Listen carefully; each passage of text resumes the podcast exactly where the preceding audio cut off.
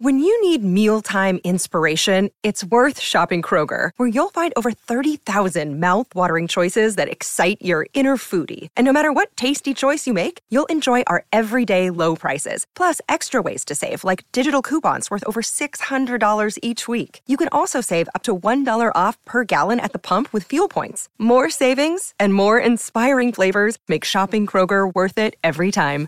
Kroger, fresh for everyone. Fuel restrictions apply. Another day is here, and you're ready for it. What to wear? Check. Breakfast, lunch, and dinner? Check. Planning for what's next and how to save for it? That's where Bank of America can help. For your financial to-dos, Bank of America has experts ready to help get you closer to your goals. Get started at one of our local financial centers or 24-7 in our mobile banking app. Find a location near you at bankofamerica.com slash talk to us. What would you like the power to do? Mobile banking requires downloading the app and is only available for select devices. Message and data rates may apply. Bank of America and a member FDIC.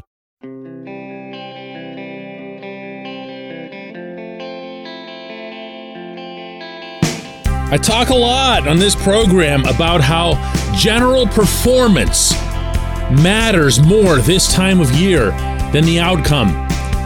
Not this time. Not this time. Good morning to you.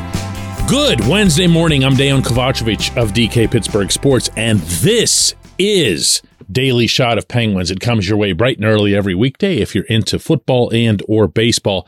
I also offer daily shots of Steelers and Pirates the same place you found this. Penguins 2, Avalanche 1 in overtime. A Chris Letang goal, a late rally that included a Bryan Rust goal set up beautifully by Evgeny Malkin. Letang's goal was set up beautifully by Sidney Crosby.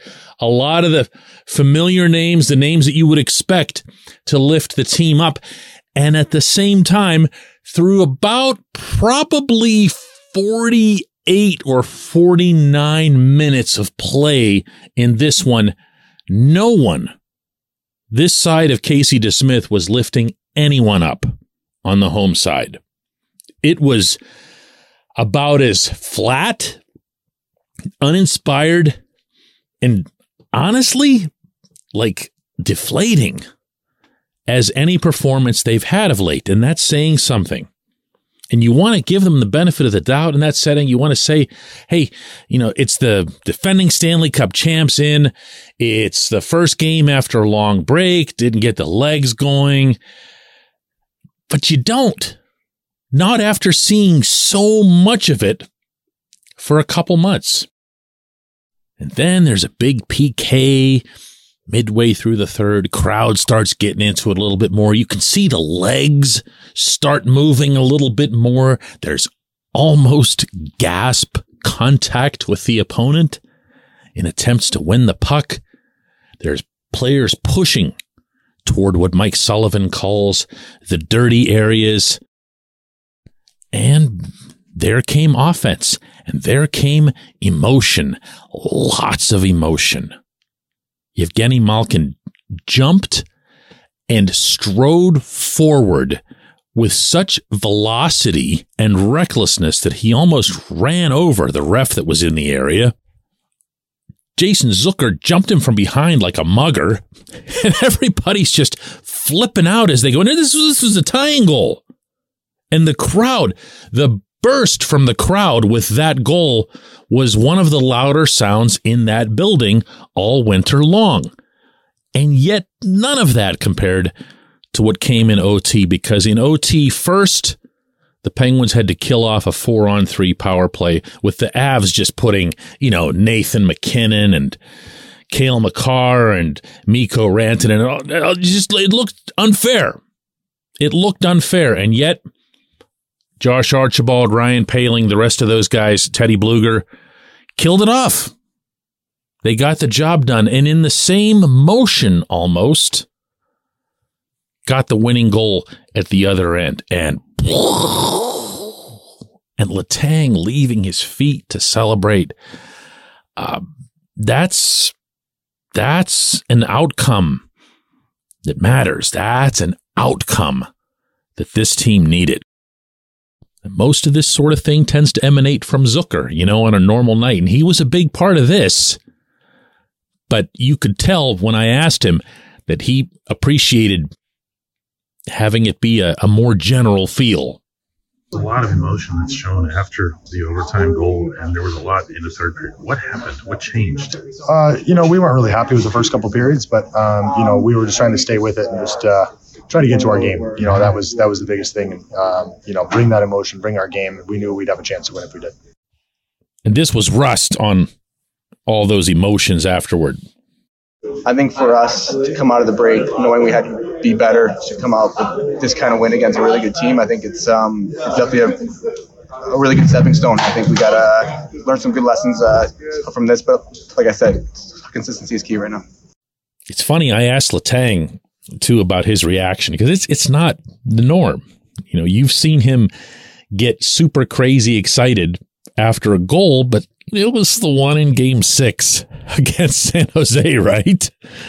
This just a regular season game. And yet it wasn't. If you step back from it, if you take the macro and you realize that had these guys finished out the last 10, 12 minutes, whatever it was, without getting this outcome, without showing this life, without getting this crowd behind them. The next thing they were going to do, my friends, was to get on a plane today for the West Coast, fly five hours out there and wonder what in hell is wrong with them. And I know that because I'm getting on a plane later today to fly to the same place for the same reason, and I'd have been wondering the same thing or why they're still trying to keep things together. I still wonder that. A handful of minutes isn't going to change my mind about something like that. But they, from their perspective, needed this. They needed to be able to take this into Anaheim, LA, San Jose, and have themselves the kind of trip that, here's that word again, they need. Look at the standings. Look at their trajectory overall as a team since Christmas. They did pull this one out at the end. They did benefit immensely from DeSmith's goaltending, especially in the first two periods when they were giving up all kinds of odd man breaks and when Nathan MacKinnon looked like he was going to beat the Penguins all by himself, which, by the way, he's pretty good and he's capable of doing that to anyone. They also had a few posts hit behind them, most of those off MacKinnon's blade, one of those in overtime during that Colorado power play. So there's luck involved as well. But they got that outcome. And now they get to go out to California with a much different mindset. Probably a much different sense of confidence than what they would have carried out there otherwise. And yeah, they're still dragging some of the same problems along. And maybe this pushes those problems back in terms of having to deal with them or their sense of having to deal with them. But when you look at the standings and you look at the games on the calendar, you're not really in a position to be presuming anything regarding the playoffs. You got to start piling up some points. When we come back, J1Q.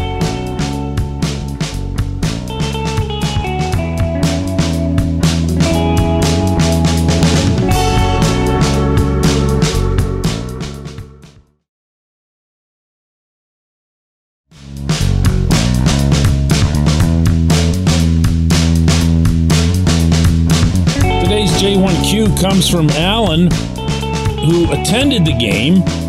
Apparently, had somebody sitting nearby heckling Ryan Poehling throughout. And Alan says, That's funny, but the moron behind us at the game said Poehling sucked. He was very loud.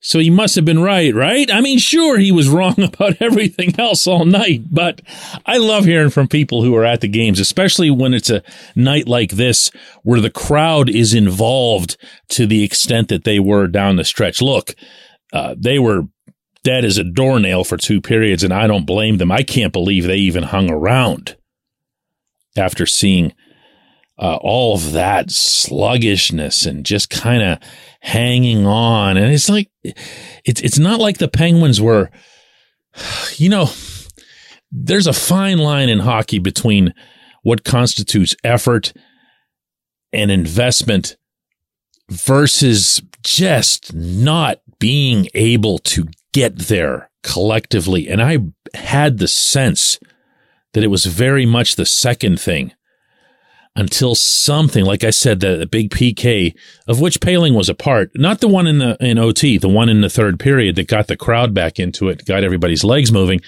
That's that's cool. But I'm not going to lie, one of the things that I liked best, and heaven knows I harp enough on the third and fourth lines, was that the fourth line, you know, in part, the same guys who do the penalty killing had a big role in this. PK was huge. And to get specific regarding Poehling, it was Poehling who rushed up ice as the penalty expired. And the Penguins were able to get a couple of their people on the rink, not everybody, and Poehling needed to get off. But in the moment and fully aware that it was still a four on four now situation, because remember the Avs had four, Penguins get one out of the box and they're at four. Holding on to the puck was paramount just like it is in any phase of overtime. So Poehling did. He swung behind the Colorado net, came around the other side, basically ragging a little bit, and he threw a pass across toward Gino. Gino gets it in front to Sid. Sid tries like crazy to score. It doesn't work for him. Sid keeps battling right there in the crease, gets pulled down. I don't know how many of you realize this, but there was a delayed penalty coming on Colorado at the moment. So the Penguins could have taken that same possession and given it up and tried to get as much time as possible, but they've got possession and they're right around the Colorado net. They keep fighting for it. Sid gets it behind the net, dishes to Letang, game over. That starts with Poehling. All of that. All of that. That's to his credit. He kills the penalty. He rushes the puck, but he also holds on to the puck. And I didn't even mention after he dishes, he goes straight to the bench. Brian Dumoulin comes on for a line change. I don't know what they were doing with that, but he completed the change. Poehling did. So all of that happened. Poehling doesn't even get to be on the ice when they score the winner, you know? Uh, it, it's good stuff. There was a lot of good stuff in this game. And I dare say that on this occasion, it was good stuff that greatly overshadowed the overall performance. I appreciate you sending that this way, Alan. I appreciate everyone who listens to Daily Shot of Penguins. I am going to be with the team on the entire California trip, so all of these shows will be coming your way right from the scene. Thanks so much for listening to Daily Shot of Penguins.